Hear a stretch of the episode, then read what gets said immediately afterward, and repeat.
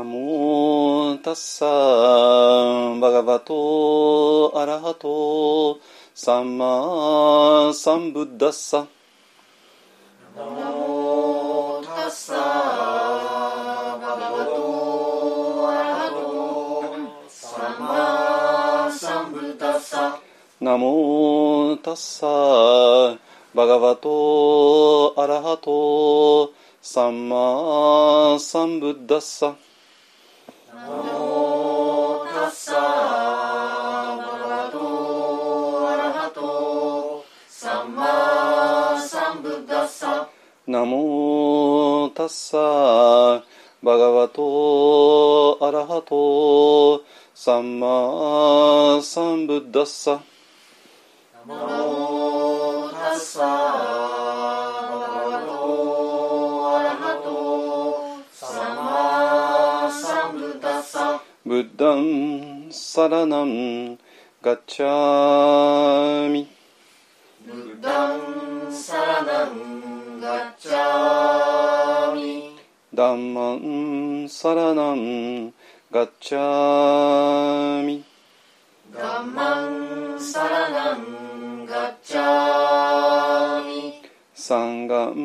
Saranam Gacchami. Sangam Saranam Gacchami.Sangam Saranam Gacchami. Dutiyampi Buddham Saranam Gacchami. Dutiyampi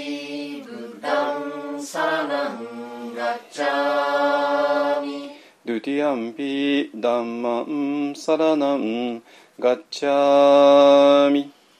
Dutiyampi Dhammam Saranam Dutiyampi Sangam Saranam Gacchami. Dutiyampi Sangam Saranam Gacchami. Tatiyampi Buddham Saranam Gacchami. Tatiyampi Buddham Saranam Gacchami.Tatiyampi Dhammam Saranam Gacchami. Tatiyampi Dhammam Saranam Gacchami. Tatiyampi Sangam Saranam Gacchami. Tatiyampi Sangam Saranam Gacchami.Pāṇātipātā veramaṇī sikkhāpadaṃ samādhiyami. Pāṇātipātā veramaṇī sikkhāpadaṃ samādhiyami. Adinnādānā veramaṇī sikkhāpadaṃ sikkhāpadaṃ samādhiyami. Adinnādānā veramaṇī sikkhāpadaṃ samādhiyami. Kāmesu micchācārā veramaṇī sikkhāpadaṃ samādhiyami. Kāmesu micchācārā veramaṇī sikkhāpadaṃ samādhiyami. Musāvādā veramaṇī sikkhāpadaṃ samādhiyami.Musāvādā veramaṇī sikkhāpadaṃ samādhiyami. Surāmeraya majjapamadatānā veramaṇī sikkhāpadaṃ samādhiyami. Surāmeraya majjapamadatānā veramaṇī sikkhāpadaṃ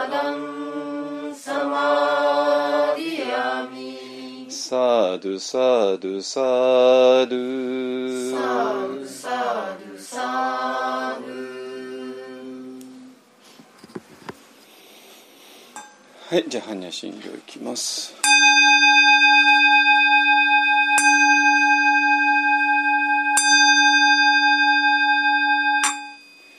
マカハニャハラミタ心経行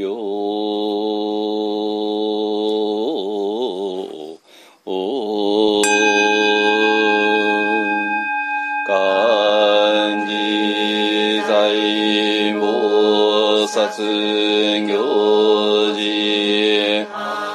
にゃはらみたじしょけんごくどいさいくやくしゃりし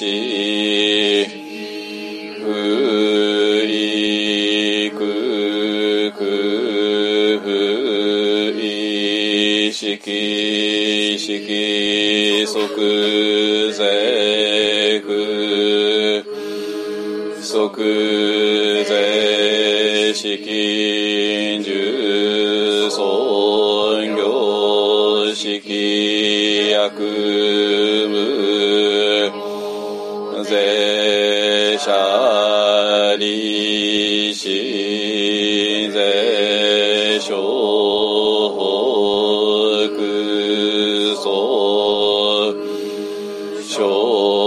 ふくふんじょふぞげんぜこくちゅむしきむんじゅそうしきむ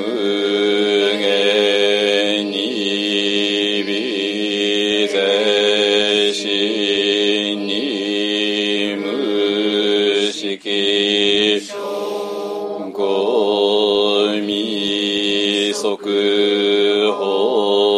無限界ないし意識界無無明薬無無明字し無しやくむろじむくじゅめつどむ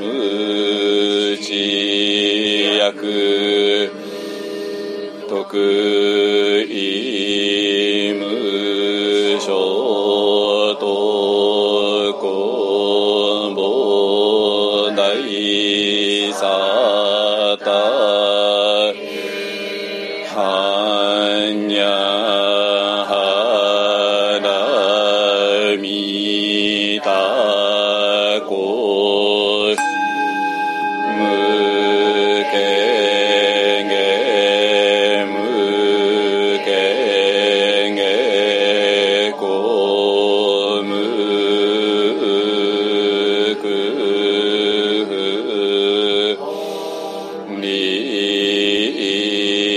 最天道無双行念半三世諸仏般若波羅蜜多故三宝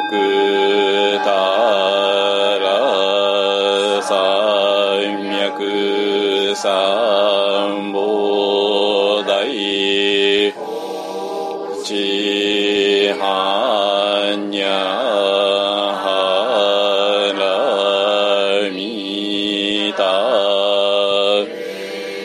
大事修善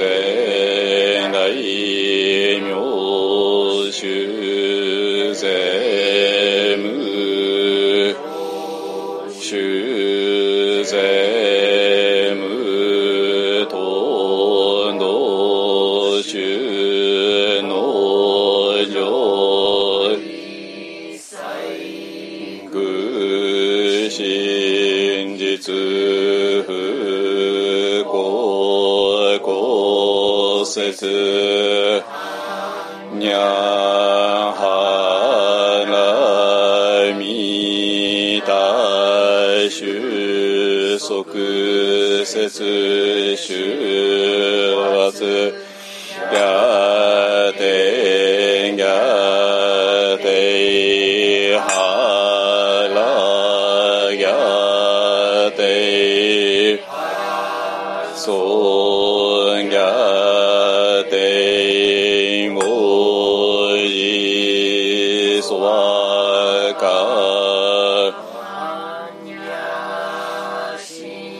行願わくはこの苦毒をもってあまねく一切に及ぼし我らと主上と皆共に仏道上善こと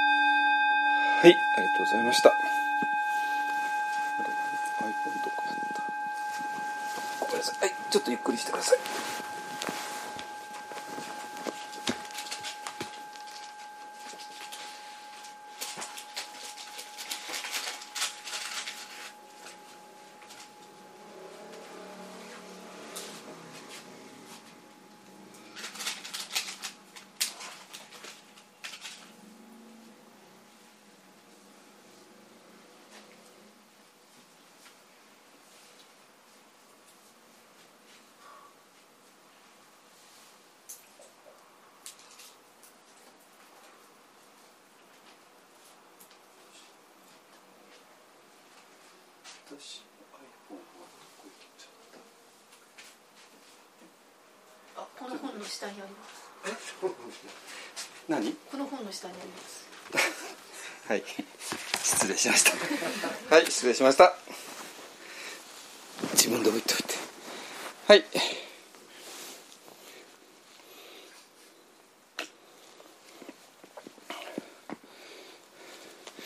はい、そしたらね、入っていきたいと思います。えっとね、皆さん随文記は持ってる？ちゃんと持ってないの？なんで？ちゃんとあの消防現像随文記ね、これ文庫本でこのワイド版言わない文庫が一番いいと思いますけども、これ結構大きいからね、あのオンラインの方もね、えっとこれ必ず持ってください。あのでなんていうかな、持ってって買ってくださいってことねあのこんなの図書館で借りないでくださいよ、買ってくださいよこんなもんね。あのえっとねえっとまあ、これは今日 の, あの主題のに流れていくと思いますけども、あの、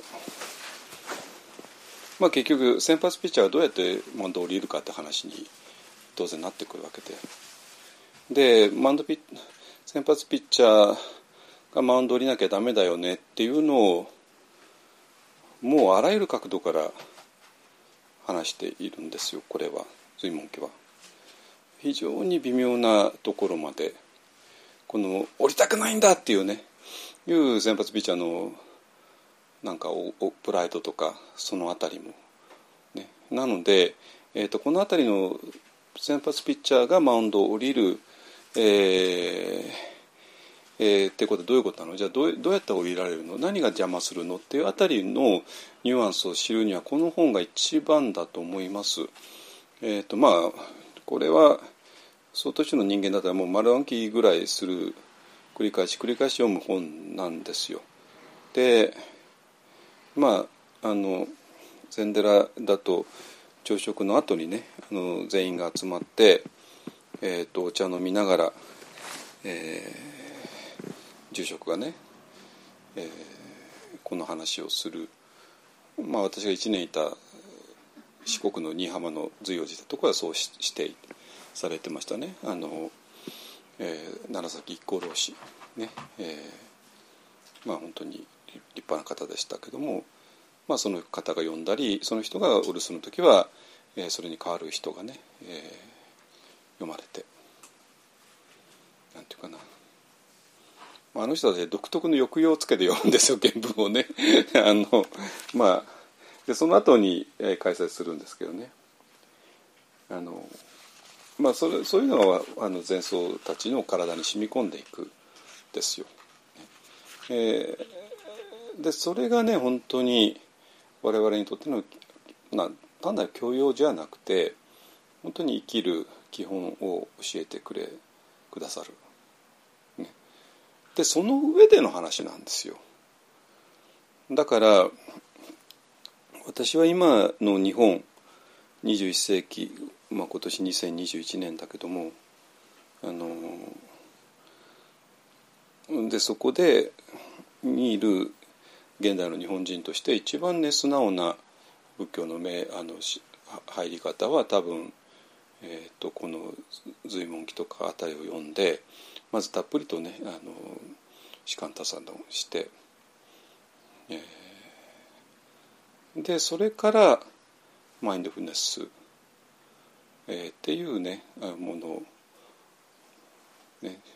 で士官打坐とマインドフルネスがどうつながるかってことは、まあ、これはもう十何年間喋ってきたことですからね、それを、ね、きあのちゃんと理解した上で、で、まあ、特にマインドフルネス×禅のねあの私の集英社からの本を読んでたりして、それがね多分あの一番間違いがない間違いがないっていうのは、えー、この随文記を繰り返し繰り返し繰り返し繰り返し読むことで、いやでも先発ピッチャーというのがどれほど全てを邪魔しているのかが分かって、で、えー、もう先発ピッチャー降りるしかない、マウンド降りるしかないよねって分かってもそれに対して非常に激しい抵抗をする、えー、だからじゃあどうしたらいいのってとこまでちゃんと書いてありますから、ね、あのーでマインドフルネスっていうのは先発ピッチャーが降りた後の話だってことね。これがまさに日本がずっとん何違うああのずっと主張してきたことなんでね、あのえっとそこがバランス取れないと分かんないと思います。だからあのにせんにじゅういちねんで仏教を学ぼうと思ったらやっぱり聖法玄宗随文記、えー、プラス士官打坐をきちんとやった上でで、でしかも禅寺のねいろんな作法とか、ね、ご飯を食べるのねとかあるいはそうお掃除とか料理とか、ね、そういうことをやった上でマインドフルネスねえーやってでまあワンダーメソッドに入ってきてもらうのが一番無駄がないし、えー、とこれをやらないといつまでたっても先発ピッチャーがマインドフルネスやることになるし、あるいはマインドフルネスあのマウンドは降りたんだけどその後どうするんだっていうのがねあの分からなかったりするので、えー、とこの流れでぜひやっていただきたいんですよ、ね、だから消防剣道随文記持ってない人もあのもう、ね、今晩アマゾンで注文してください、ね、あのワイド版岩波文庫が一番いいかなと思います、ね、まあ、あのいろんなバージョンがあるから、まあ、それはそれであのいいと思います。まあ現代語訳ってあるのは現代語訳する必要ないでしょう。これは非常に分かりやすいんでね。っていうか、まあ、この、このぐらいの、あのこれは ほ, ほとんど、まあ、これこれは道元先生が話されたのを、えー、その弟子の江上、江上さんというねあの、えー、人が、まあ、その場で書いていたのか記憶して後からノートをまとめたのかね。えー、と知らん分かんないですけども、まあ書いたんで、えー、道元先生が直接書いてるわけじゃなくて、えー、そのお弟子の、えー、江上禅師って人があの、えー、筆記、まあ、今だとエディティングですね、編集したっていうね、えー、そういう本ですから、これは、えー、と一応これを前提としてるんですよ、一本案っていうのは。だからこれを読んでいないっていうとちょっと一本案のあの前提条件を書いてるので多分一般がやってることが非常に分かりにくくなっちゃうと思います。一応これ全部読んでもうこれ頭に叩き込んだっていうことを前提としています、ここでは。いいですか、えー、そしてもうたっぷりと士官多座してもう完璧な座奏でね完璧な座奏で、えー、たっぷりと士官多座してるっていうことも大前提です。これやっておかないといきなりマインドフルネスできるわけないじゃないですか、ね、あのなので、えっと、すいません、一本案が前提としていることをちょっときちんと押さえてください。じゃないとあのワンダーメソッドでなんか微細な感覚出ませんってね、それもしかしたらこの前提をやってないからかもしれない、ね、あのなんで、えっと、一応これ前提です、ね、あので私自身もたっぷりとこれにじゅうねんやった人間だからあのなんていうか私今直接時間ただしましょうなんて言わないけども「えー、Just sit」とかね言わないけどもあの一応それやった上での話をしてるから、ねえっと、そこを間違えないでください。いいですか、ね、あので後から読みますけども本当にねこの先発ピッチャーがマウンドに降り登ってる限りダメだよねっていうことを繰り返し繰り返し繰り返し繰り返し繰り返し繰り返し言われてるんですよ本当に。だから、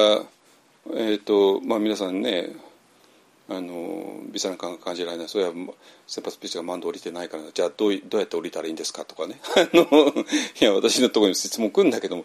えっとね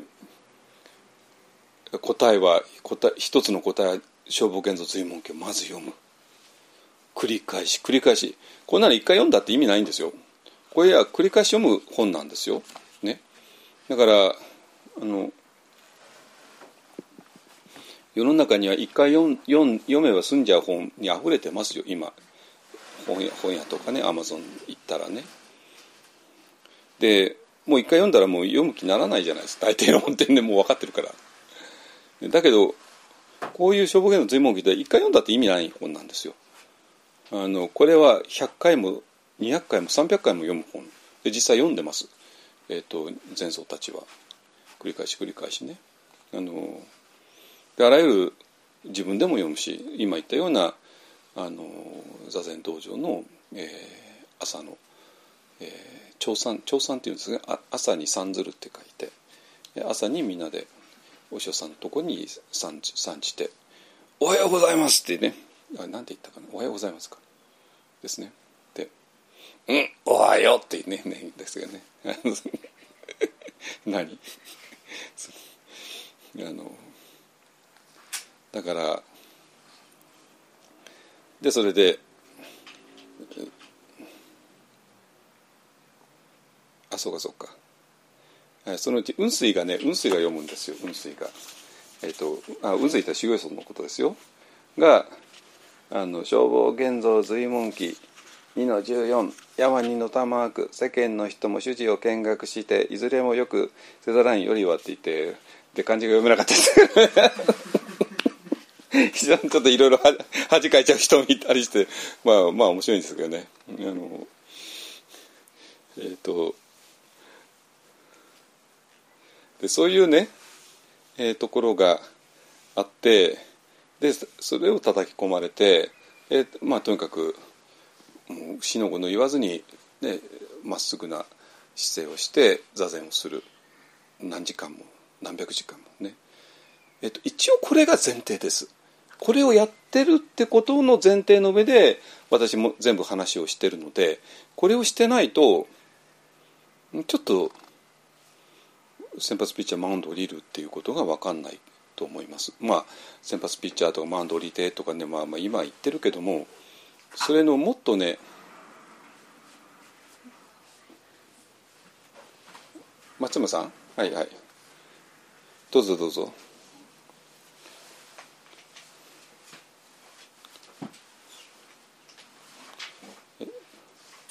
うん、そ, そこにそこに座っててくださいねはいえー、てくださいねえっとなんていうか一方はねあのある主題について、えっと議論をずっと続けるんだけどもこの主題はずっと長いことやってた上で、えー、今年の春に問題になったってことで。でこのこの主題だけをいきなりやってもそれは意味ないですよ。これは私は十何年間ずっと話してきた上での話だからでそれにもっと前があってその前が今言ったように消防現像随文記を読んで士官多座をたっぷりする 何,、えー、と何年もかけてね、えー、とそのその土台の上での話だからでこの土台がなかったらちょっとあのきついかなと思いますね、なので、えーと、先発ピッチャーがマウンドから降りるっていうことじゃあどうやったら先発ピッチャーをマウンドから降ろさせるのっていうのでいろいろ悩んでる人は、ね、多いかと思いますのでそこはね、えーと、この消防現像随文記があのもう、もうまあ唯多分唯一の本でしょうね、えー、こんなのが本当にあの文庫本としてすぐ簡単に手に入りますので、ね、あのもう早速、えー、今晩アマゾンであのやってくださいかあるいはまあ明日本屋さん行ってもいいしね、えー、ねはいでねえっとっていうのは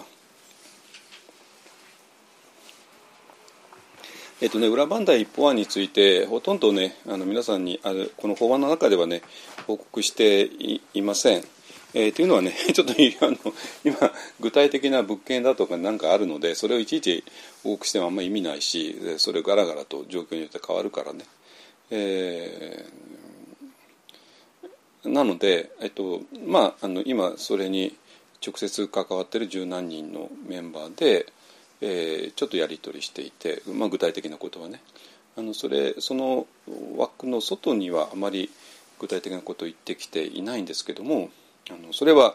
えー、状況、状況がもうあの毎日毎日変わっていくのでねそれをいちいち報告してたらあんま意味ないから、ね、でそうなんだけども大体は見通しがね立ってきて、えー、で、えーと、きちんとねあのしたものを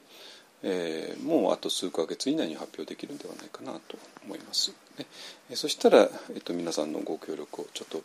得たいなと思っております、ね、それは、えー、とじゃあ協力をどういうふうにしたらいいのとかね、えー、そのあたりはもちろん あ, の、えー、あらゆるレベルでお知らせしていきます、ねえー、で、えー、なんていうかなあの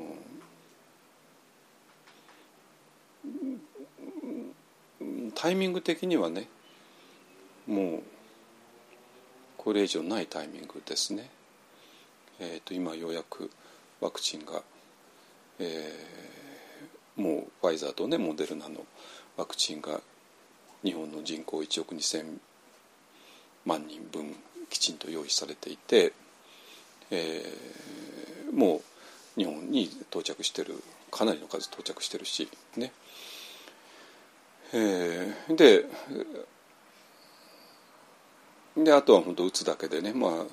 明日からですか、あの自衛隊の方がね、あの大規模会場でバンバンやっていくみたいですけども、ね、あと日本国中で、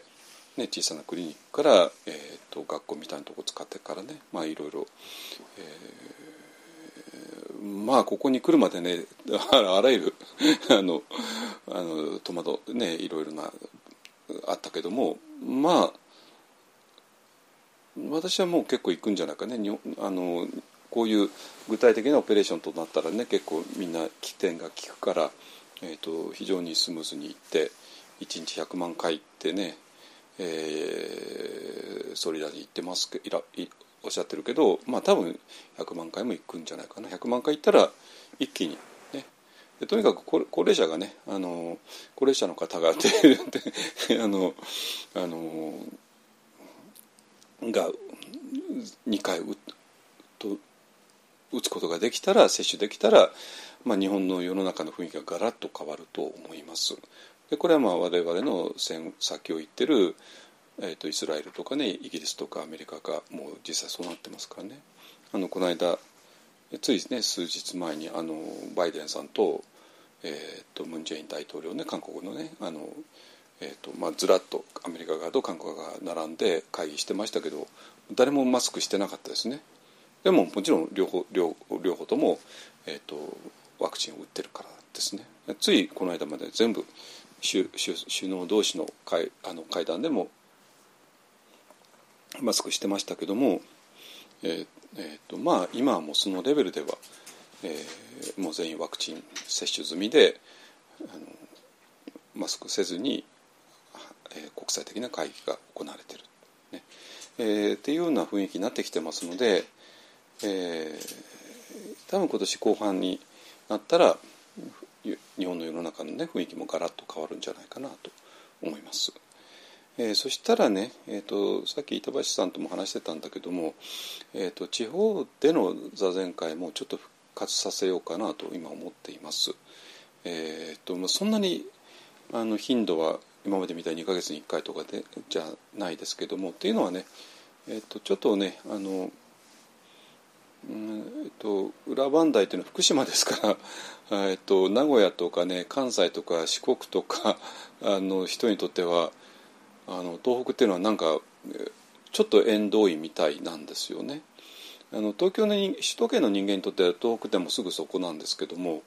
えー、と首都圏か西の方の人にとっては、えーとまあ、東京にたどり着くだけで大変で、えー、新幹線だとね東京駅着いて、でもう一回あの東北新幹線乗り換えなきゃいけないっていうね、まあ、結構大変みたいで、ちょっと縁遠かったりするのでピンとこない部分があるかなと思いますので、えー、なのでちょっと私と板橋さんがね、あの直接行って、えー、と裏磐梯のこういうとこだっていうことをねお話しした上で、えー、とちょっとご協力をねあのお願いしたい、えー、っていう流れになるかなと思います、ね、で、えー、とまだね、えー、本当まだピンポイントでどこまで決まってないんだけれども、もうここのエリアしかないでしょうってところまではだいもうフォーカスがうわってきてきていますね。あのまあパワーパワースポットってあんまり私はあんまり好きな言葉じゃないんですけども、というよりかまあマジックですね。えっと不思議な力がある場所っていうのはやっぱり日本中にいっぱいあって、でそういうところをまあ、例えばお大師さんという人がね旅をしながら、あここがいいなあここがいいなってね言うんで、あの場所を設定して決めて、えー、そこにお寺を建てていった。でだからまあお大師さんが五海山っていうねお寺やたらに多いんですけども、だからだからまあそれが全部本当にこうお大師っていう人が本当に訪ねたかどうかはまあそれは分かんないけども、でもねなんていうかな、あのそういうお大師さんみたいなあの人が見たらあのお寺を建てるべき場所っていうのはまあ分かるんですよ、まあ、私ですら分かるしね一応、えー、でそういうところにあの日本国中お寺建ってます、ね、で、えっと、今私らが考えている場所もかつてはあったみたいなんです、お寺がね。っていうのは私から見てもここお寺なきゃいけないでしょっていうような場所なんですけども、不思議となくて、あれなんでないのかなと思ってたんだけども、何のことはないあのあのあったんですよ。あったんだけども、なんと疫病によってね、あのまあ、えー、その寺の人たちがまあ全滅したんでしょうね。お寺とあとお寺を支えてた人たちがね、まあね、今あのメッセンジャーワクチンみたいなね、ファイザーやモデルナの、ね、ワクチンなんてあるわけないから、まあもう疫病が流行ったらもう無意味に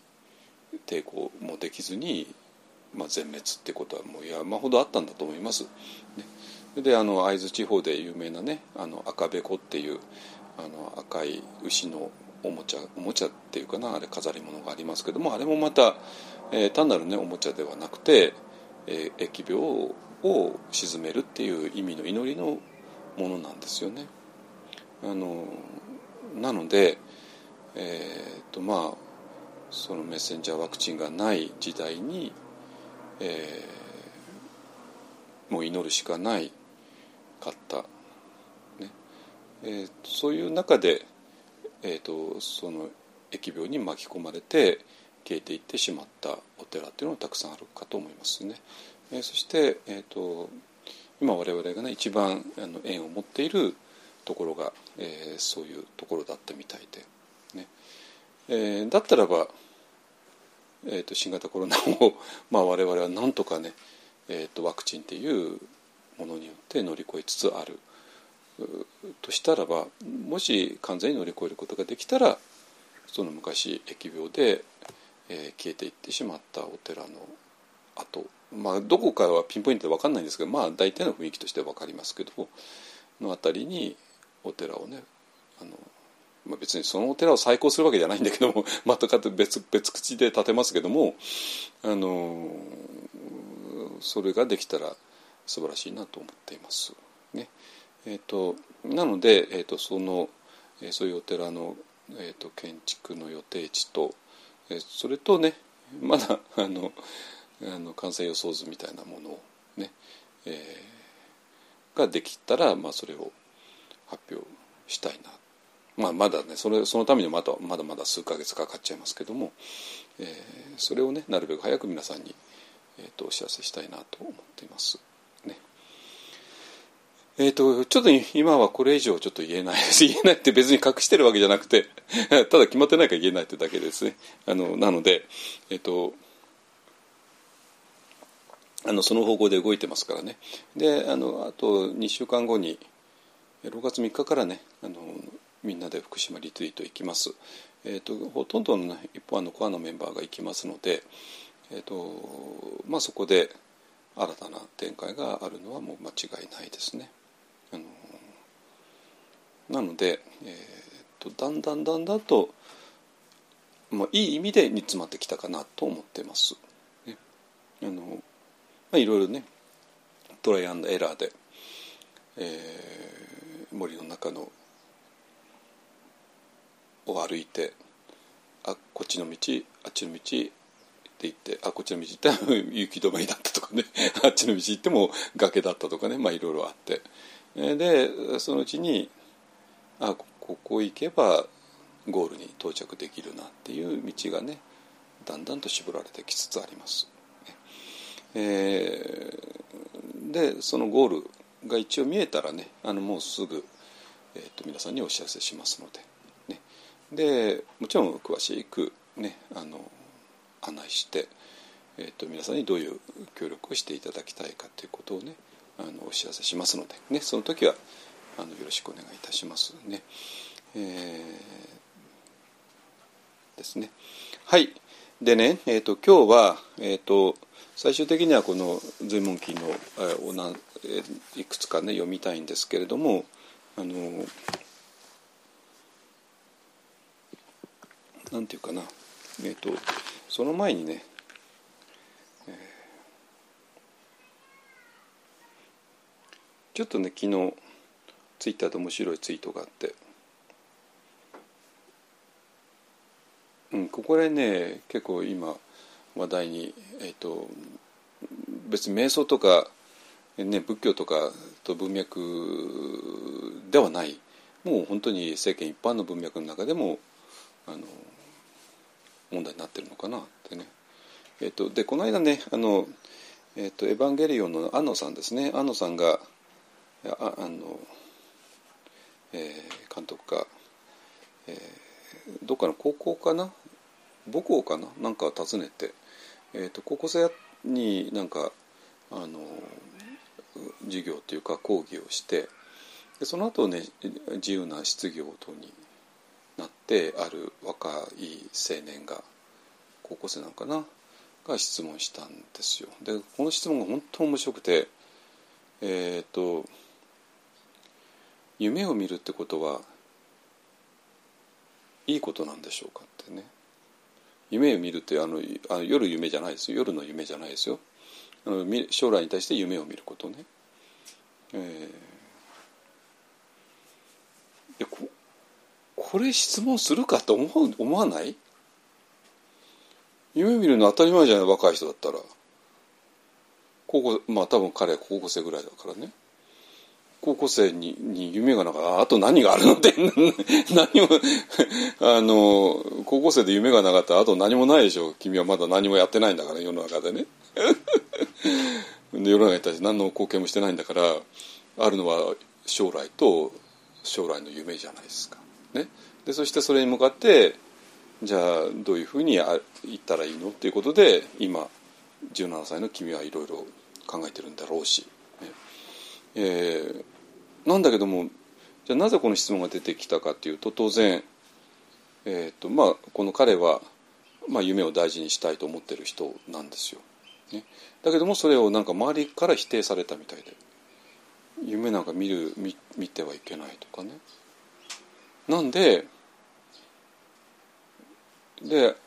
安野さんに質問したってことは、もちろん安野さんに、えー、それを認めてほしかったからってことですね。で当然もう安野さんもちろん認めたに決まってますけども、っていうか安野さんぐらいね自分のやりたいことだけやってきた人いないじゃないですか、あの人はねや, やりたくないこと一切やらなかった人ですからね。あのだからえ今の若い人ってこんなに行き詰まるようなところに置かれているのってね、ちょっとなんで こ, この質問が出ること自体が私にとって非常にびっくりしたんですけども、あのえっとねこれね、えっと、YouTube にどっか上がってるから、じゃあ後であの上げておきますね。あの庵野監督と、えっと、高校生ぐらいの対話っていうので、ね、あの見たらいいですよ本当に。この高校生の質問のバックグラウンドっていうのがね、えっと要するにどういうことかっていうと、えっと、で, こでこのツイートにつながるのね、えー、っとどういうことかって言ってね、読み読んじゃうあの こ, れこのツイートもちょっと上げとくからね、えー、好きなことを仕事にして成功できるほど世の中は甘くない。だから、だからこれがこの高校生をつついていた考え方ですね。つまり夢なんか見るな。夢なんか諦めろ、ね、夢を追いかけ、えー、ることで成功すること、それほど世の中甘くないよってね。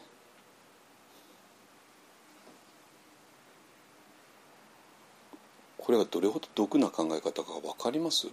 これ私は別に何もなんかロマンティックなことを支持してるとかそういうことじゃなくて、もう本当に現実的な観点から言ってこれまずいんですよ。まずいのよ。これ人の人生めちゃくちゃにしちゃうのよ。でこの人こんなこと言われてやったら人生何もできないで終わっちゃうのよ本当に。ででだからこのツイートを書いた人はね、あのまあこう書くわけね。と言ってくる人もいるだろう。逆だからそれ間違っててね。じゃあどう逆かっていうと、えー、好きでもないことをいやいややって成功できるほど世の中甘くない。まあその通りですね。好きでもないことをいやいややって成功できるほど世の中甘くない。本当その通りです。だから好きなことやりなよ、熱中できることやりなよ、夢中になっちゃうことやりなよ、何か人生をかけたい、何かに人生をかけたい、かけるとあのあの何かをかけるですね、えー、かけたいと思える、それって最強の才能だぜってってことをわざわざツイートで書かなきゃいけないほど、え世間ってそうじゃないわけ？世間っていうのは好きなことを仕事にして成功できるほど世の中甘くないなんて言ってるの？今の世間って ど, どうなのかな。私今世間分かんないですけど、世間分かんない、世間のごめんなさい、私世間の温度っていうのは分かんないんですよ、実を言うと。なのでえっと例えばワクチンに関してもね、あもう大丈夫だっていうのが あ, のあれだけいろいろ心配してきた医療関係者が一斉に今言ってることなんですよ。だけどなんか世間のワイドショーとかなんかもうやたらにあの 不, 不安材料ばっかり並べ立ててるみたいで、あので私らそういうお医者さんから直接、えー、発信してる情報を見てる限り、あもう新型コロナを乗り越えられるなっていうのももうもう火を見るより明らかじゃないですかね。だからもう私らも次へ次のこと考えてるけども。だから 何, 何が言いたいかというと、世間のことがちょっと私分かんないんですよ。 で, でそうすると好きなことを仕事にして成功できるほど世の中甘くない。だから好きなことだから夢ですよねを諦めて、いやいやなあのねえ夢を追いかけるなんて、えー、それで成功できるほど世の中甘くないよってね。だけど逆で好きでもないことをいやいややって成功できるほど世の中甘くない。この方が絶対的に真理ですね。でそれを私はなぜ言えるかというと、もう結果、結果が見えちゃったから、ね、これをまだにじゅう代の若者が言ったって何、何の説得力があんまりないと思いますけどね。あのせいぜいだって好きなことをいやいややるのか、えー、好きなことを追いかけるのかってやってたった数年のことじゃないですかねたった数年のことだから数年やったって経過は分かんないですよね。だから私らはもうすでにこれよんじゅうねんの世界の話だから、でよんじゅうねん経った、えー、今から振り返ると、えー、好きでもないことをいやいややった人はもう全員消えました。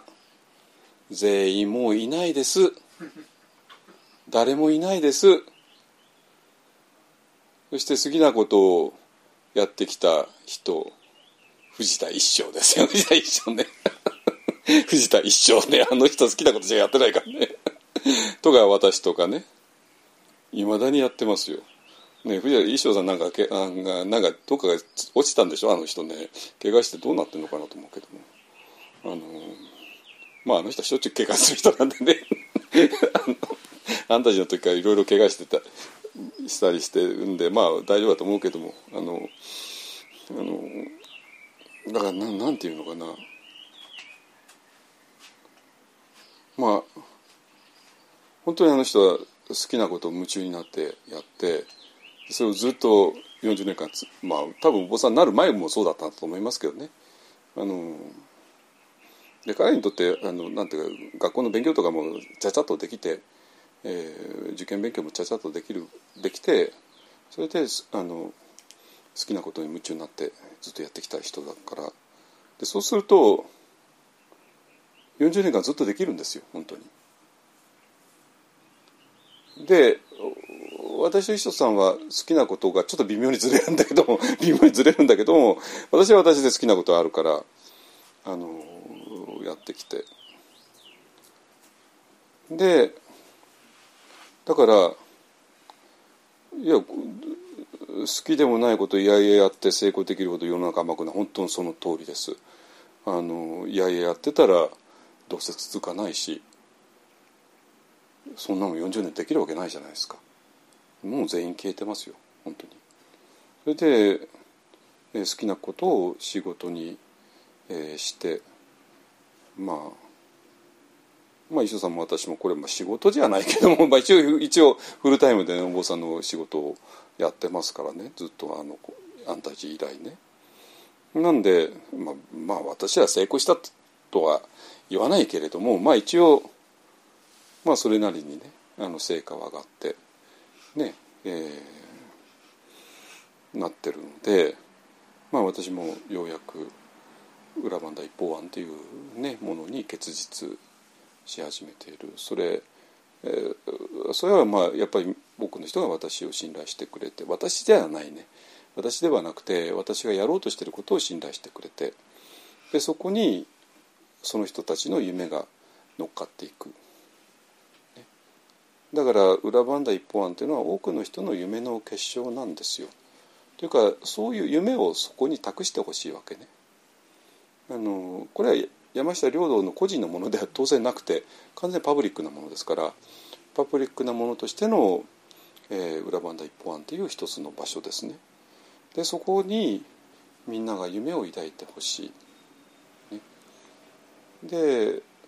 今まだあの場所さ場所すら決まってないからだから参加するのは今からですよ、ね、あの今参加したら場所も決まるよってね。今も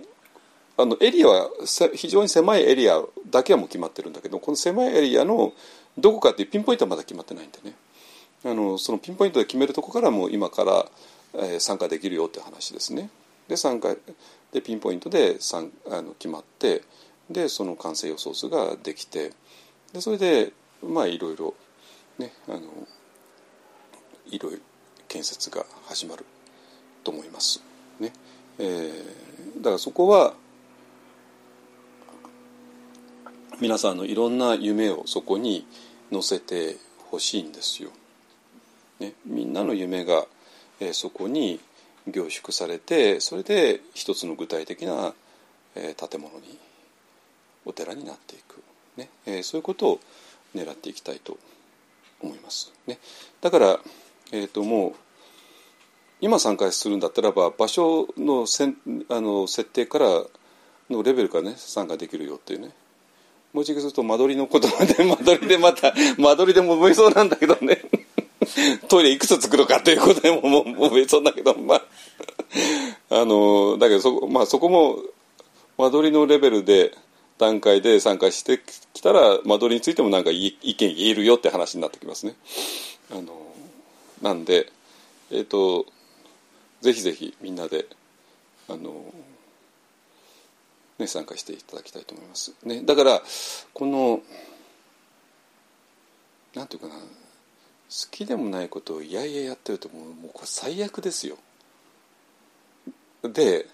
これをやらなきゃいけないものでもないし、でそれでなんか成果があるものでもないし、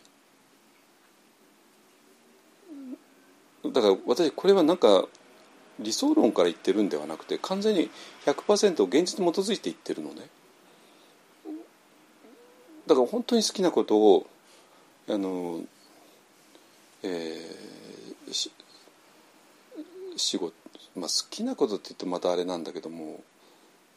きなこととか夢とか言うとなんかちょっと甘ったるく聞こえるかもしれないけども、そうじゃなくて本当に自分がしたいこと、しなきゃいけないこと、それはなんか外的な条件によって決まるんではなくて ひゃくパーセント 自分の内側からの、えー突き上げっていうかなによって決まっていく。それは自分の内側から来るものだから、それは何十年もその人を動かすことができる、ね、もしそれが外から来るものだったらあの条件が違っちゃえば、ね、もうそれで終わりだし。だから内間幸章っていうね人がいて、で大学で哲学を勉強してカトリックの、ね、学校へ行って、でそれからお坊さんになって、でずっとやって、最後は安泰寺の住職やって、で引退してあの宇治で引退生活を送って、だけどもそのなんていうかな、えー、もう一貫して、えー、あの人を突き動かしていたものはあるから、それが安泰寺の住職だろうがなかろうが、えー、もうそういうこと関係なしに、で健康だろうが病気になろうがそういうことも関係なしに、あの人をずっとあの突き動かしてきた、ね、だから最後はもう最後は本当に寝るあの寝ている時間の方が多かったですけどね、病気のためにね。でだけどその時 の, あの追求の仕方っていうのが、真理の追求の仕方っていうのは本当すごくて、えー、すごいんだけども、問題は誰にも理解されてなかったなっていうことが分かってね今あのいろんな、えー、老子のね最晩年の言葉ですね、えー、とこの間も石原さんがフェイスブックに上げてたけどもね、仏教の基本というのはにイコールいちイコールゼロってね書いてて、これが仏法の大元だよとかね、なんか言われていて、うわまあわかりますよね本当にね、何をえっとちょっと待って、正確なこと言わないとダメだ。あえー、にイコールいちイコールゼロ、この公式を解いてみたまえ、これこそ仏法の根本だ、えー、生死を生きる内無交渉というね、いうことですね。だからまあ、まあこれを解説しようとするとものすごい野暮なことになるけども、にっていうまあふたつに分かれた世界が実はいち一つで、でそれは空なるものだからゼロっていうね、そういう話ですね。だからまあ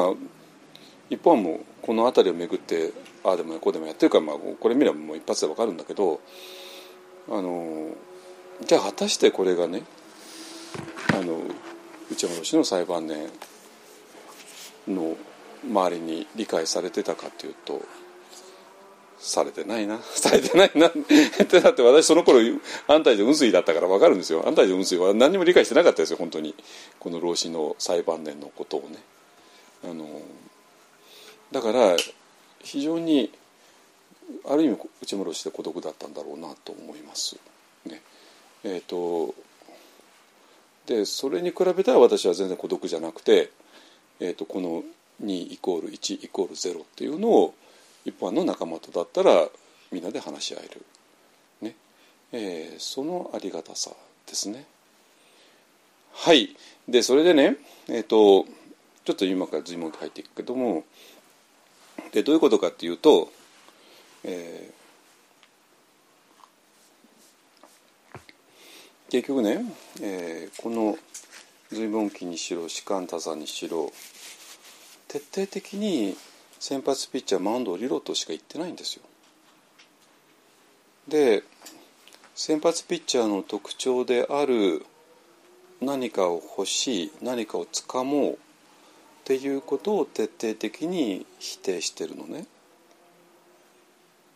否定してるんですよ。で士官多座っていうことをなぜあそこまで強調するのかも全く同じ文脈で、だからえー、と我々は世間を生 き, 生きるときに、えー、と何かを掴もうとしてきた。でそれが、まあ、もちろんお金だったり名誉だったり、えー、幸せだったり、ね、あのあるいは、まあ、異性だったりいろいろある、ね、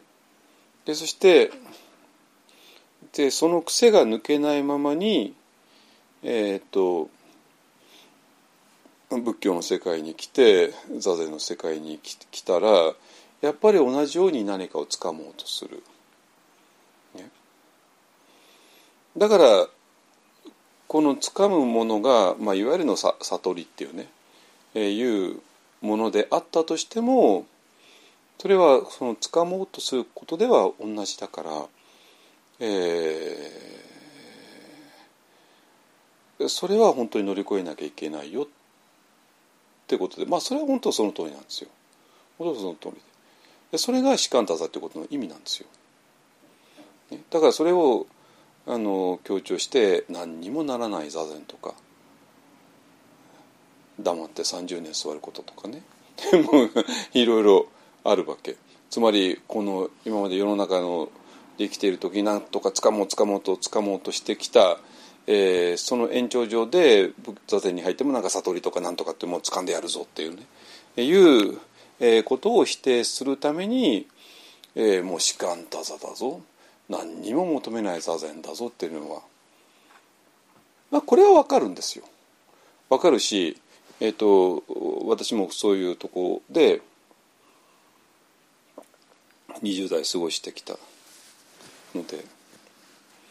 ねまあ、ただね私はまあ必ずしもそれがテーマではなかったのね。あの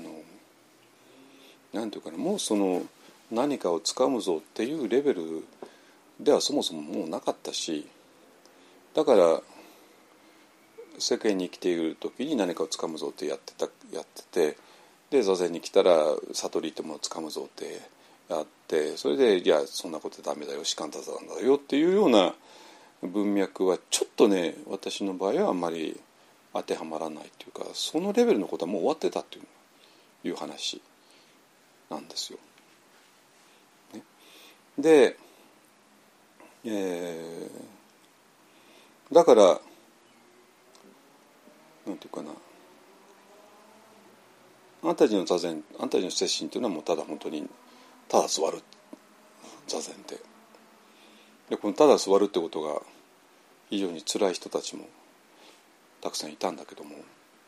私辛いと思ったことが一回もなくて、あのあなたに最初に行った時はまだお坊さんでもなくて髪がまだあった状態で行ったけどもいつかかん、ね、座って別にそう大全然大したことないんですよ。あの大したことないっていうか、それで悩むなんてことはもう一切なかったし、でいつかかんぐらいさっと座れたし、だからなんかなんていうかな、何かを求める求める求めるだけどもシカンタさんだけで求められ求めることは許されないからだから苦しむなんて話はもう終わってたんですよ。とっくの昔にあんたに入った時からね、あの、えー、で、えー、で結局ね問題はそこで終わっちゃってるんですよ。だから何かを求めることは良くないぞ。だから何を求めないぞ、何を求めない座禅なんだ、何を求めない座禅をいちにちじゅうよじかんやるんだとかねいうそういう話になって、でそうするとねなんかそれもまた変なんですよ。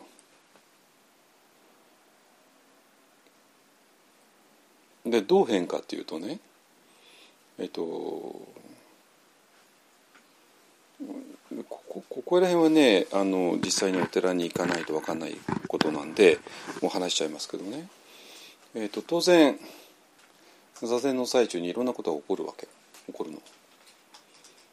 当然そうじゃないですか。こんな、こ、こんなことやってたら起こるに決まってるじゃないですかいろんなことがねだけど、えー、いろんなこと起こっても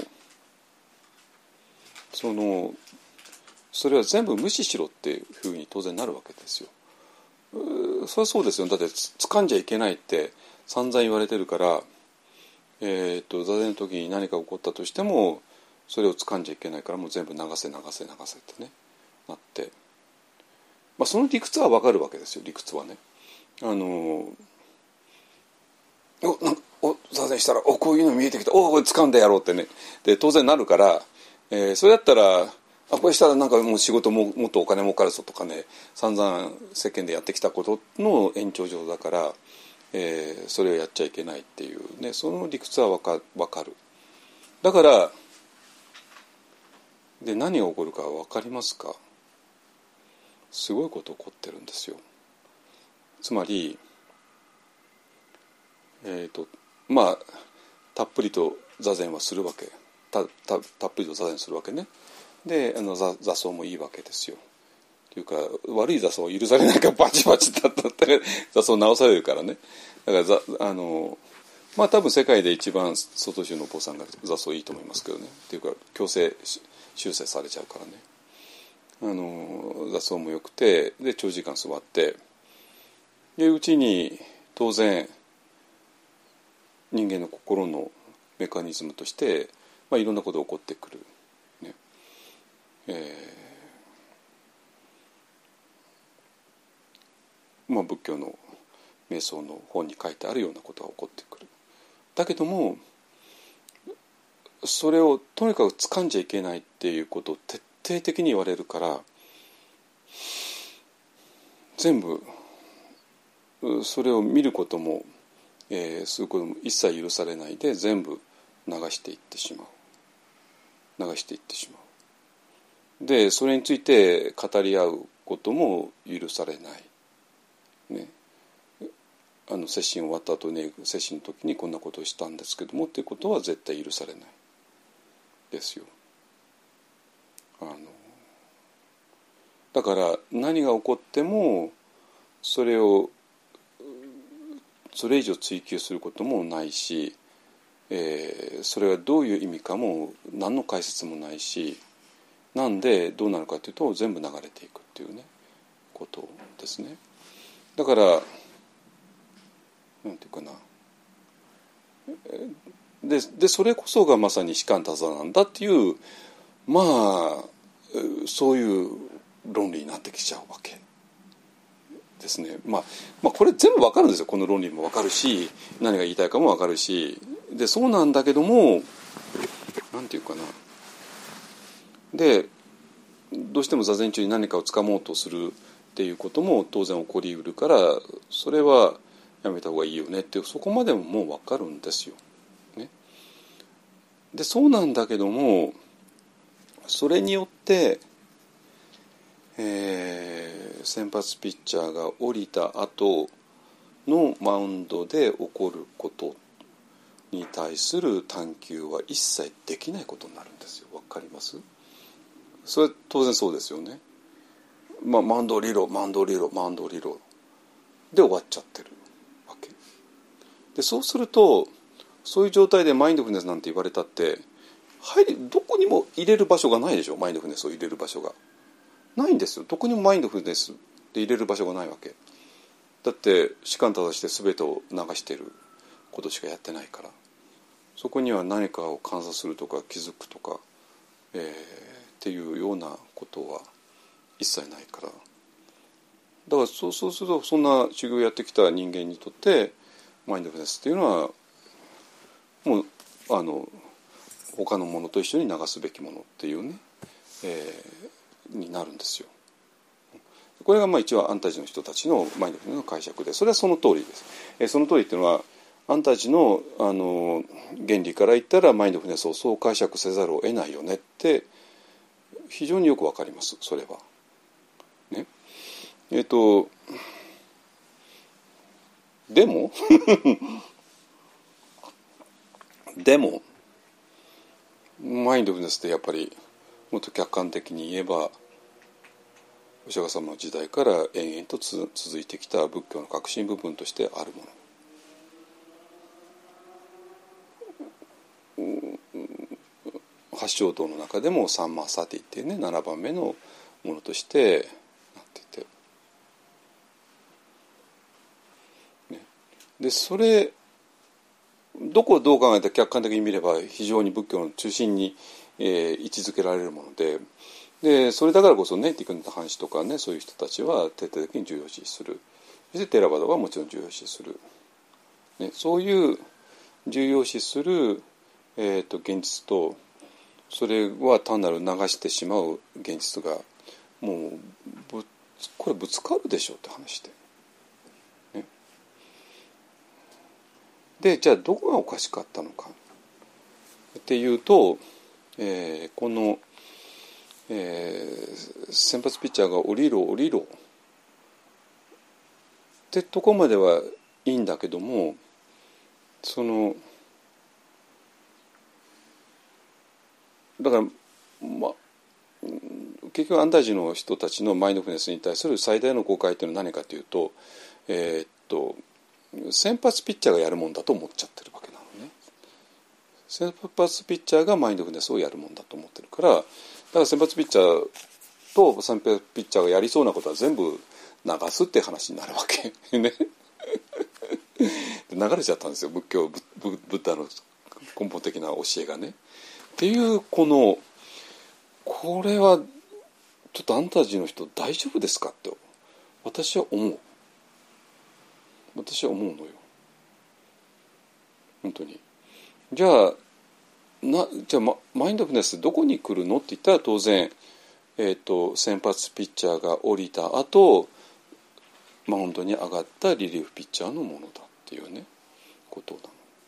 だからこの私はなぜ 2, 2, つふたりのピッチャーにそこまでこだわるかっていうと、そのピッチャーをひとりとして限定した時のそのあまりの限界っていうのかなを嫌ってほど見てきたから。そして先発ピッチャーが降りた後にリリーフピッチャーが上がって、リリーフピッチャーが上がってそこにマインドフルネスがある、サティがあるっていう話なんですよ、ね。そしたら先発ピッチャー降りろよって話と矛盾しないじゃないですか、ね。マインドフルネスを先発ピッチャーがやることとしたらそれはぶつかるけれども、いや、まあ、先発ピッチャーを降ります、その後でリリーフピッチャーが上がります、そしてそれがマインドフルネスの主体ですってなったら、このマインド、えー、と先発ピッチャー降りろっていう話とは全然矛盾しないんですよ本当に。だからまずはちゃんとこの消防言の随文記読んで、えー、と先発ピッチャーが降りることをねちゃんと学んで時間立たして、えー、そしたら次にリリーピッチャーが上がるから、ね、そしてそのリリーピッチャーの方が何をするかというとマインドフルネスを、ね、が本質としてなるから、そういう話につなげば全部がうまく収まるのに、そこでプッツンと切っちゃうから話がわけわかんなくなる。でどうせマインドフルネスも先発ピッチャーが や, やるっていうふうに解釈しちゃうからね、あの私はなんか道をあのね、道を外したとかなんかどうせ言われてるんでしょうけど、まあいいや、そんなこと言われたってはい、えっとじゃあね、えっとマウンドを降りましょう、ね、マウンドを降りること、えっとまあ、これあのさっきも見ててね、まあこれどこどこを読んでももう全部法話の材料になるなってねことばっかりなんですよ。あのなんでまあどこどれ読んだっていいんだけども、あの、えー、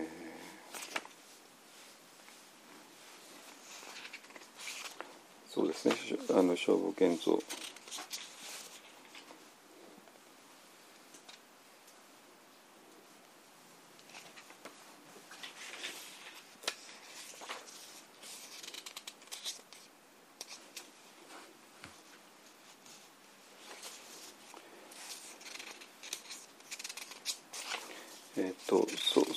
あのまあえっと消防言の 第, 第よんのね、まあ、適当にね読んでいきますよ。いち、えー、一日山岳のついでに示して曰く、学道の人は自芸を習することなかれ、たとえするところありとも、もしまた欠如をよからざることもやあらん、またこれよりも良き義もやあらんと思うて、広く知識をとぶらい先人の言葉を尋ぬべきなり、また先人の言葉なりとも固く習することなかれ、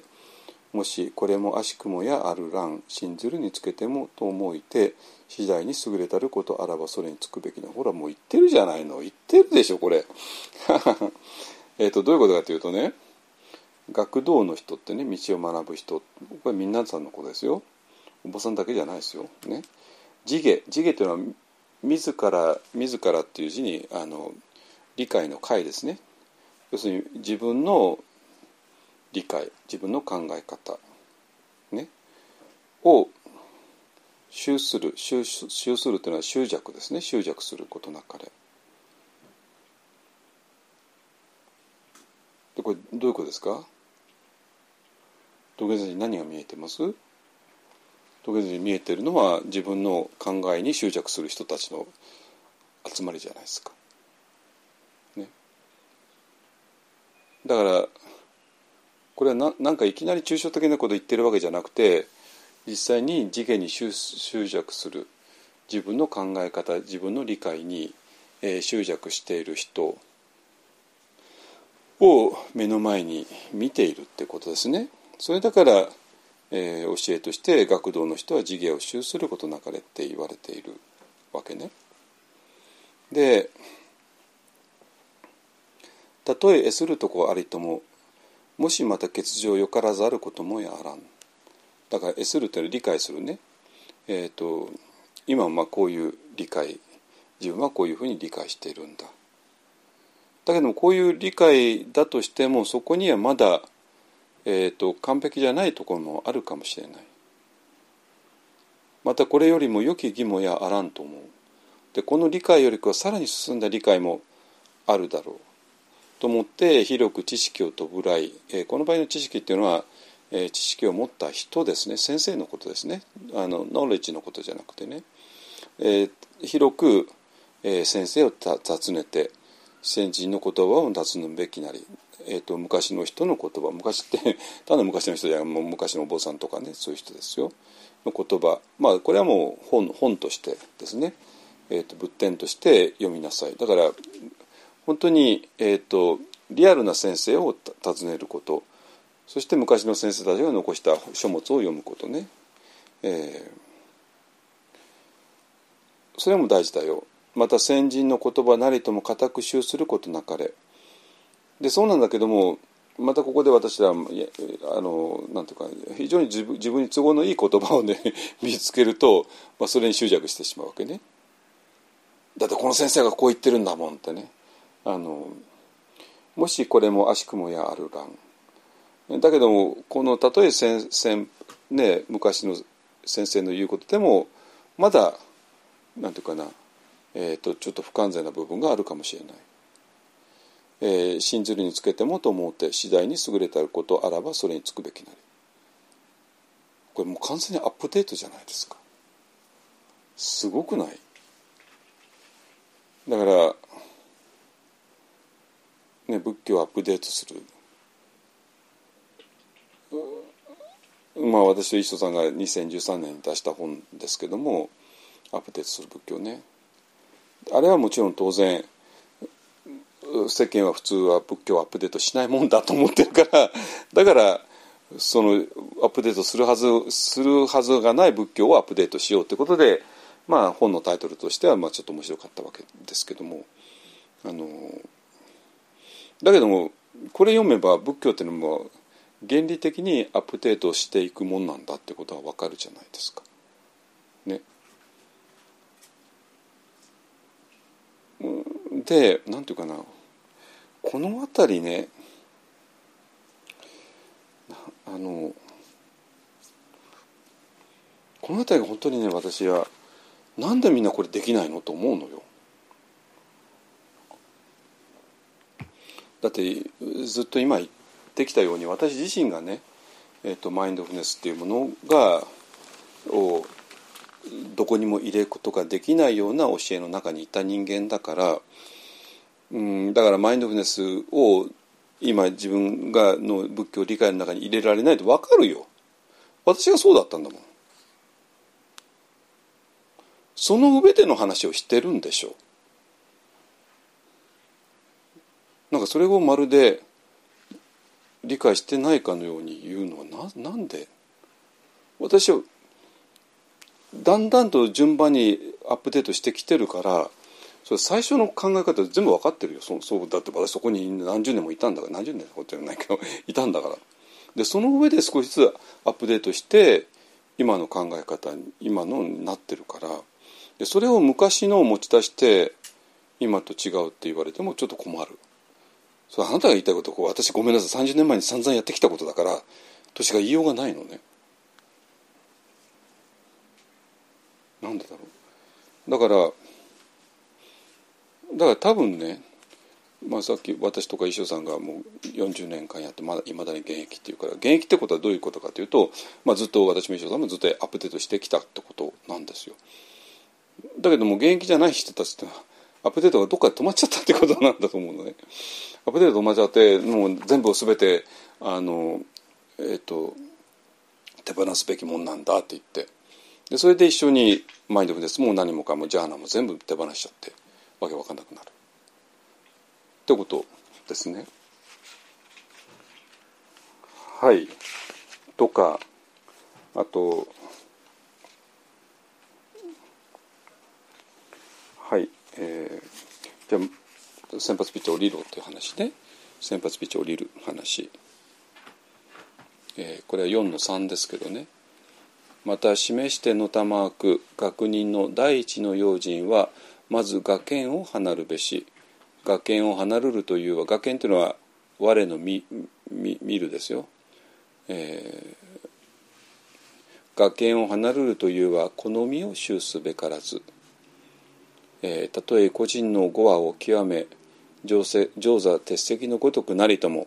好みに弱して離れずんば万合戦勝にも物騒の道をうべからず。いかに言わんや言実の教法顕密の将棋を悟り得たりというとも、身を集する心を離れずんば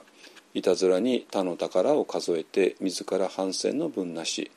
ただ好楽は学人上座して道理をもって好みの始終を尋ぬべし。身体八布は部物に敵、一足とどまりぬれば三夜に離散してついにデートとなる。何をもってか身と終戦、いわんや法をもってみれば十八回の受産、いずれの法をか欠場して我が身とせん。教内教下別なりとも我が身の始終深得なることを行道の用心とすること、これ同じし、えー、まずこの道理に達すれば誠の仏道顕念なるものなり。あのなんていうかな、この辺りですね。我見ですね。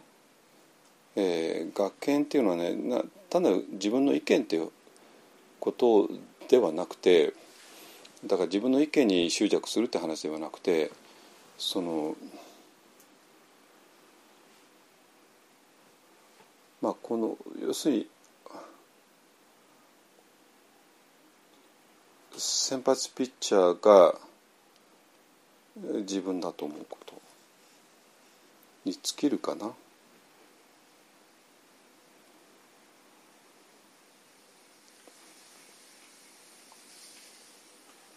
うん、これちょっと新しい解釈ですけどあの結局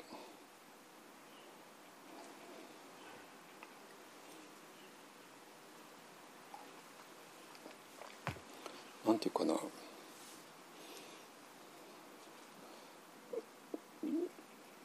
この、えっとまあ、私らでいうと微細な感覚ですね、えーが現れるか現れないか、えっと、それ本当に微妙なところなんだけども、なんていうかな、まあ結局これが自分なんだと、えー、思うと絶対に現れなくて、そこを手放すことによって現れてくるのね、うん、だからなぜ私が今なんか何にもならない座禅というものに必ずしも賛同しないのはなぜかというと、結局それだとやっぱり先発ピッチャーのままなんですよ。わかります？これかなりの人を怒らせるけどもまあいいや言っちゃおう、ね、要するに、えーと、先発ピッチャーしかいなくて、で先発ピッチャーが当然何かを欲するからね、えー、そして先発ピッチャー好き嫌いを分け、を分けてそれに対して反応してしまう。そして好きなものを自分の都合の良いものを求めてね、そして都合が悪いものからを憎んで怒ってそこから逃げる、まさに第四図でやってることですね。だからまさに反応することですね。あのね、だからあ結局同じか、ね、結局自分っていうのは先発ピッチャーに過ぎない。ここを絶対に手放さないんですよ。手放さないわけ。そして先発ピッチャーとしていろいろ反応しちゃうじゃないですか、ね、だから反応しちゃいけないよね。だから私らが いってんゼロ と にてんゼロ がほぼ同じだって言ってるのもまさにここなのね。つまり いってんゼロ も にてんゼロ もやっぱり先発ピッチャーを自分として い, いるんですよ、ね、でそれで、えー、そこに士官打座がつながれば、えー、先発ピッチャーは何かを求めようとするから何にも求めないでただ座座にすることなんだっていうねことだし、でこれ にてんゼロ になってビパッサになると先発ピッチャーは、えー、好きとか嫌いっていう反応してしまうからえーと、もうその反応しないでただ観察することなんだっていうねことですね。えーと、観察するってことを にてんゼロ 入れるけども いってんゼロ はそれは入れない、ね、いやだからまあそういう大きな違いはあるとしても、あのー、その、えーと、私イコール先発ピッチャーで、えー、先発ピッチャーがそういう致命的な欠陥があるからその致命的な欠陥を乗り越えるよっていうことでえーと、士官打座の人はもう何も求めないってするし、えーと、ヴィパッサナの人はもう好き嫌いなしに、えー、何も求めないでただ観察していくっていうことね、ことですね。だからヴィパッサナは士官打座とヴィパッサナっていうのはそこが違うんですよ。ヴィパッサナの方は観察するってことを入れる。だけどどちらも、えー、好き嫌いなしに反応しないで何か求めないでっていうことですね。っていうことですね。で ど, でどこが共通してるかっていうとやっぱり先発ピッチャーが自分だっていうそこまでは同じなんですよ。そして先発ピッチャーの致命的な欠陥があるからそれをしないようにしよう、えー、もう私は何も求めない士官打座します、あ私はもう好き嫌いなしに観察しますっていうことねですね、えー、でそのなんだけどもそれだったら我見を離れたと言えるのとなって、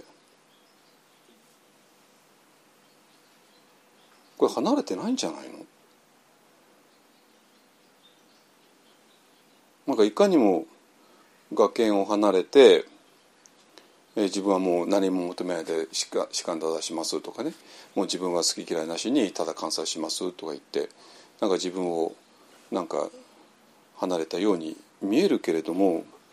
だけども先発ピッチャーを自分だと思っていることに関しては全然離れてないじゃないですか。わかりますね。だから離れてなくて、だから世界観が何も変わってないってことなのね。ってことはこの消防現像随文記 よんのさん のえー、学人の第一の用心はまず我見を離るべしっていうことがまだできていないって話になるわけなんですよ。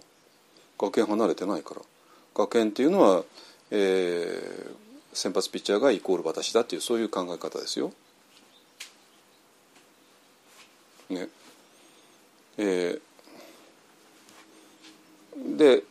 好みを習すべからず、だからこのこの体が自分だと思い込むこと、えー、で対して執着しないということね。でたとえ個人の業を極め上座節的なるごとくなりとも、えー、だから仏典とかね、あの前後録とかたくさん読んで、ね、研究して、で上座節的常に座って鉄の石のように動かない、えー、っていうようなことをしても好みに着して離れずんば万合戦勝に仏祖の道を上からす。だから好みに執着してっていうとなんかなんか好みをなんか甘やかすとかね、えー、そんな風に思っちゃって、じゃあもう自分はもう寒さの中でもただ士官座すれば好みをあの執着をやめたってことになるかっていうとならないでしょう。だってこの先発ピッチャーイコール自分だと思ってる限りは。だから我見っていうのは先発ピッチャーがイコール自分だと思う思う、そういう思い込みですね。で、その思い込みの果てに、えー、先発ピッチャーは、えー、と何かを求めるから自分は求めないんだ、えー、先発ピッチャーは好き嫌いで反応しちゃうからもう反応しないで私は観察するんだって言ったって、ごめんなさい、それは崖を離れたことにはならないよ。同じ世界観の中の話なんだから。わかります、言ってること。めちゃくちゃ今めちゃくちゃとんでもないこと言ってんだけども言ってんだけどもだから結論としてどうなるかというと、万劫千生には仏祖の道うべからず、万劫千生ね、千回生まれ変わってってことですよ。千回生まれ変わっても仏祖の道うべからず、ね、仏祖の道、本当の意味であの道、道を理解することができないってことね。だからなんていうかな、えーと、体に執着するっていうのは、えーと、じゃあもう自分はもう病気になったっていいんだとかね。だからもうあの体をなんか手当てすることはもうやめるとかねっていうような話ではなくて、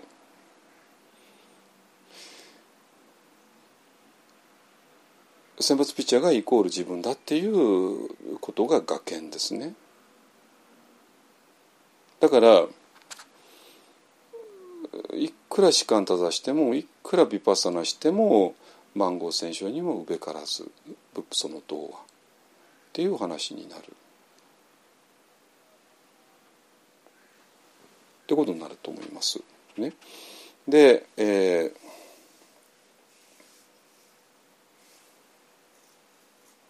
だから、えっと、この先発ピッチャーが自分だという思い込みを手放した途端に、えー、あるチェンジが起こります。ある、なんていうか、変容が起こるの。どういう変容かっていうと、えーと、微細な感覚が生まれてくる変容ですね。なんですよ。なんかどうもこのあたりだと思う、えーまあ、要するに微細な感覚がどうしても出ない人たち、えー、がいて、なぜそこが出ないのって言った時に、あのなんていうかな、何かがえーと、ブロックしている。で、そのブロックっていうのが自分を先発ピッチャーだと思い込んでいるわけね。で、それを手放した時に全く違う世界が開かれて、えー、その違う世界が、違う違う次元が開かれた、えー、その印として微細な感覚が出てくるですよ、感覚としては。だから、えっとなんてい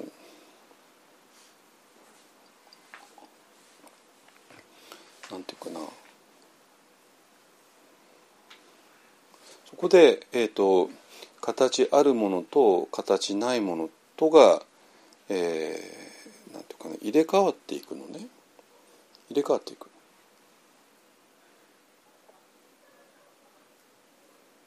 で、自分の体を形あるものとしてのみ、えー、認識していた人、そうする限り微細な感覚は現れなくて、そうじゃないと認識することによって微細な感覚が現れてくる、ね。だから今日は何にこだわってるかというと、この微細な感覚が現れる最初の一歩、先発ピッチャーがマウンドを降りるっていうことの意味ですよ。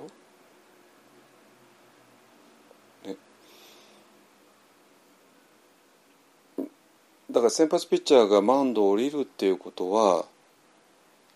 先発ピッチャーイコール自分だっていう考えを手放すってことなんですよ。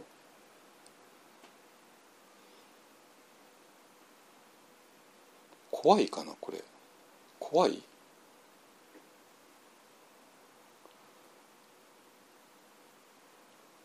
だからそれが我見ってことで、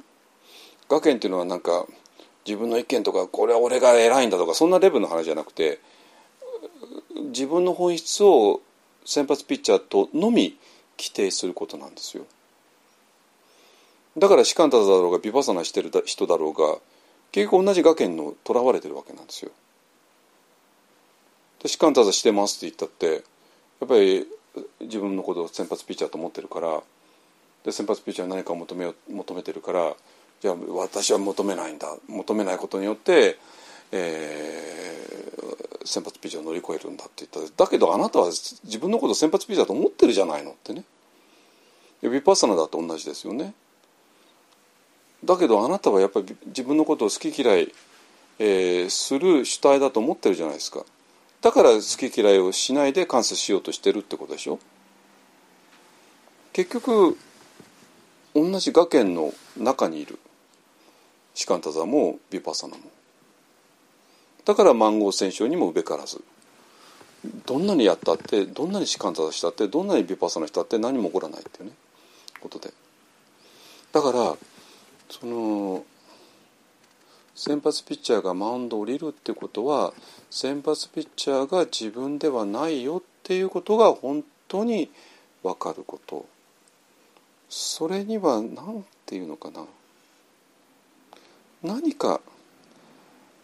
手放さないとダメで、でその手放すね、リエさんがよくあの体の内部が見えるってことはとんでもないことだってよく、よく言うじゃないですかね。でそれは多分ね、自分のことはこうだってギュッと握りしめている限り体の中に入っていけないんですよ。わかる？それなぜかって言ったらば、自分はこうだと思ってる限り多分多分脳の問題になるのかな。脳のそれこそあのこれはもうね、篠浦さんあたりがあの頭蓋骨穴開けて見ながらみたいなの、これが自分だと思ってる、そういう箇所があるはずなんですよ。あのね、でこれが自分だと思, 思い込んでる 脳, 脳そのものがね、でその脳そのものがこれが自分だと、まあ、先発ピッチャーが自分だと思っている限り、えー、意識はそこから離れることができなくて、でそうすると体の中に入っていくってことがどうしてもできない。でその人たちにできるのはせいぜいのところをつかまあの何かをつかもうと し, しないぞで士官ただするぞとかね、好き嫌いなしに好き嫌いなしに観察するぞっていうこと。だけども好き嫌いなしに観察してる主体も士官ただしてる主体も結局先発ピッチャーなんですよ。あ、言ってしまった言ってしまったあの結局なのね。あので問題はそこ、それが自分だっていうことを手放した途端に我々は体の中に入っていけるの。体の中に入っていけて初めて、えー、次第分別感が成り立つんですよ。そうじゃないと地の要素、水の要素、火の要素、風の要素なんか見れないもの。本当に。だってこれパオ、パオ心理総員大問題で、みんな次第分別感ってやるんだけども、どこをどう考えたらこの人体の中入ってないよねってねあのでそうすると地水化風のなんか細かいことまで言い始めてわけわかんなくなって、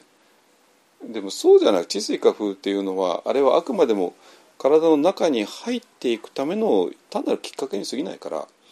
で入ってしまえば確かにこれ地の要素だね、水の要素だね、火の要素だね、風の要素だねって分かるし、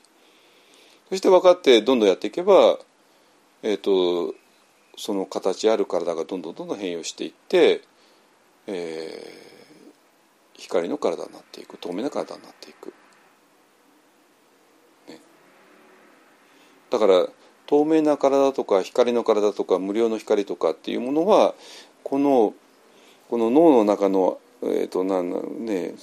えー、ある箇所を自分だと思い込んでいる、それを手放さない限り無理で、残念ながらシカンタザとか今や行われているシカンタザと今行われているヴィパッサナではまだ本当の主体のチェンジが起こってなくて、でせいぜい起こっているのは、まあ、この先発ピッチャーが悪さをしないようにただブレーキをかけて止めているだけの話なんですよ。シカンタザもヴィパッサナも。だから本当の主体のチェンジは起こってない。で、私らが何をやろうとしているかというと、この、えー、そのあなたが自分だと思っていること、そこが違うんだよと手放すことによって初めて我々は体の中へ入っていける。体の中に入っていけたら、えー、そこには地水火風もあるし、えー、それでその一部をフォーカスしたら、えー、っとフォーカシングもできるし、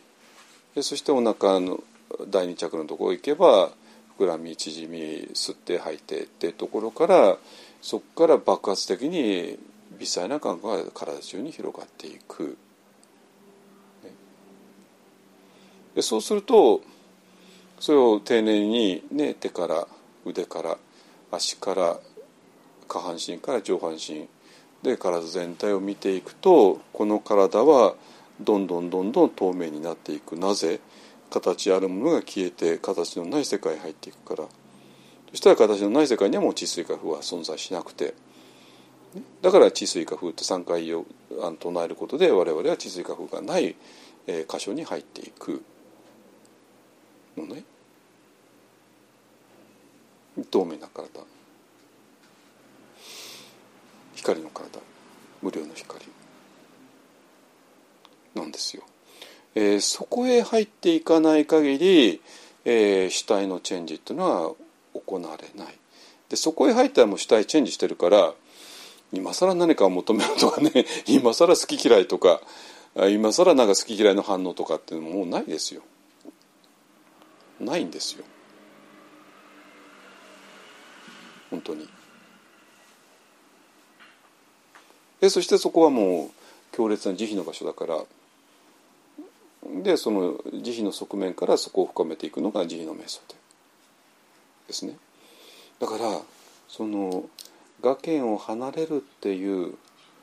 あのことをね、昔からまあ禅宗の中で非常に強く言われてきた言葉ですけども、どうもこの意味をみんな誤解してた、ね、自分の体どうしてもなんか甘やかしちゃうから、自分の、えー、と体を甘やかさないで自分の体に執着しないぞなんて言ったって、これから剣を離れたことにならないし、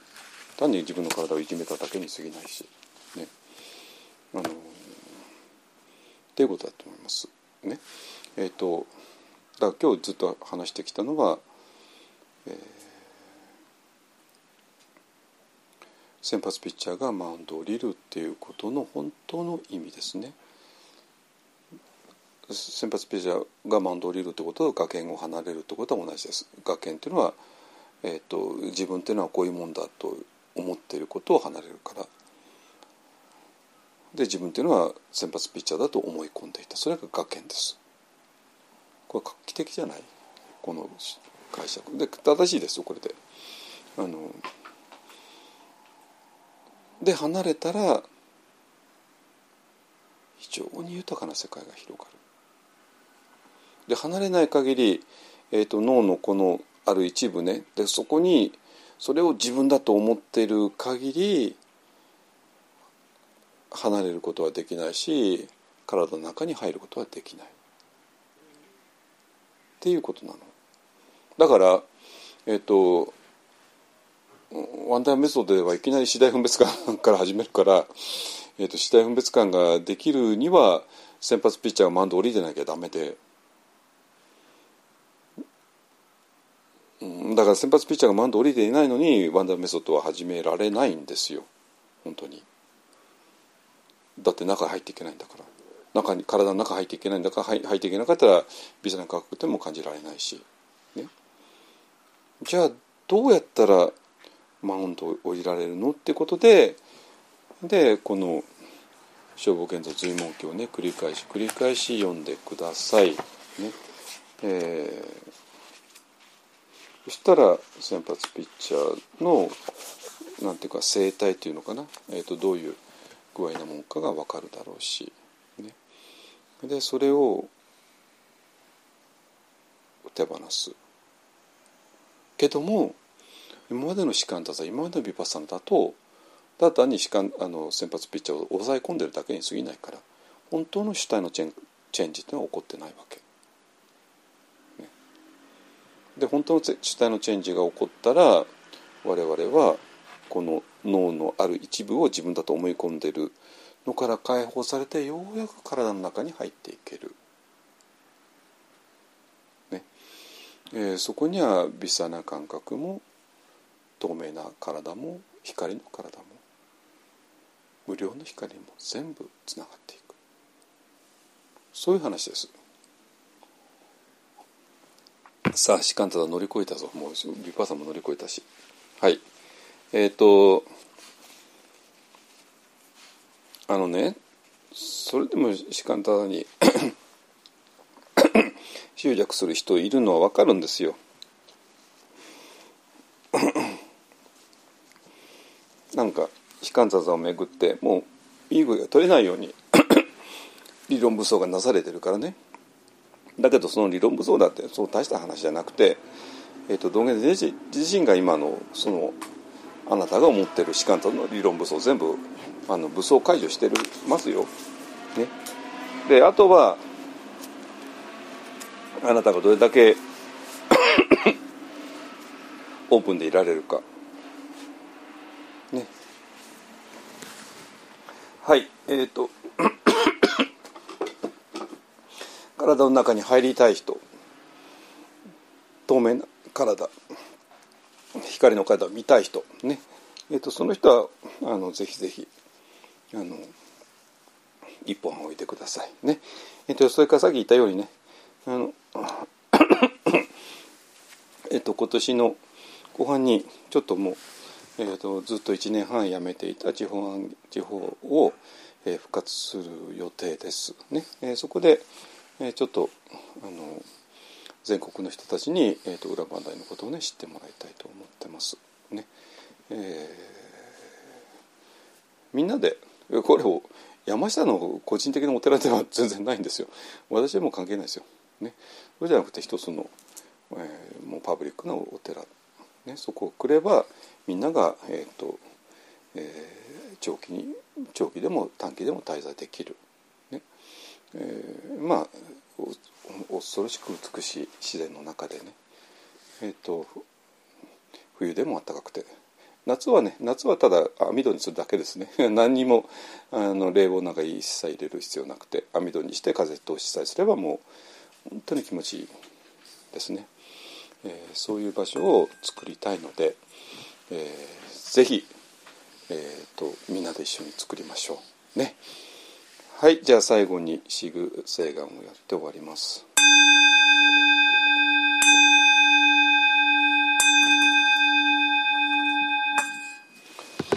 修浄無辺聖願道、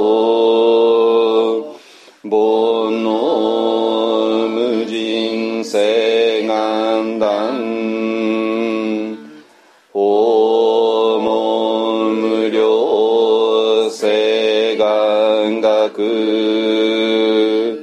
仏道無常誓願成、春常無変誓願道。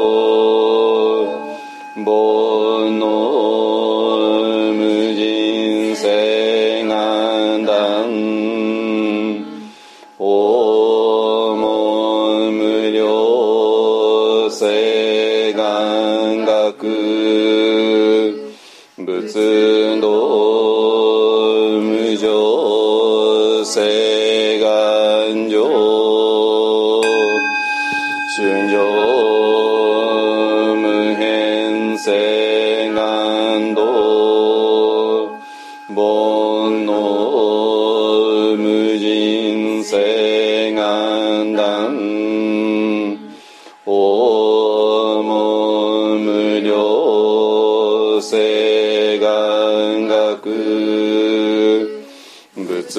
の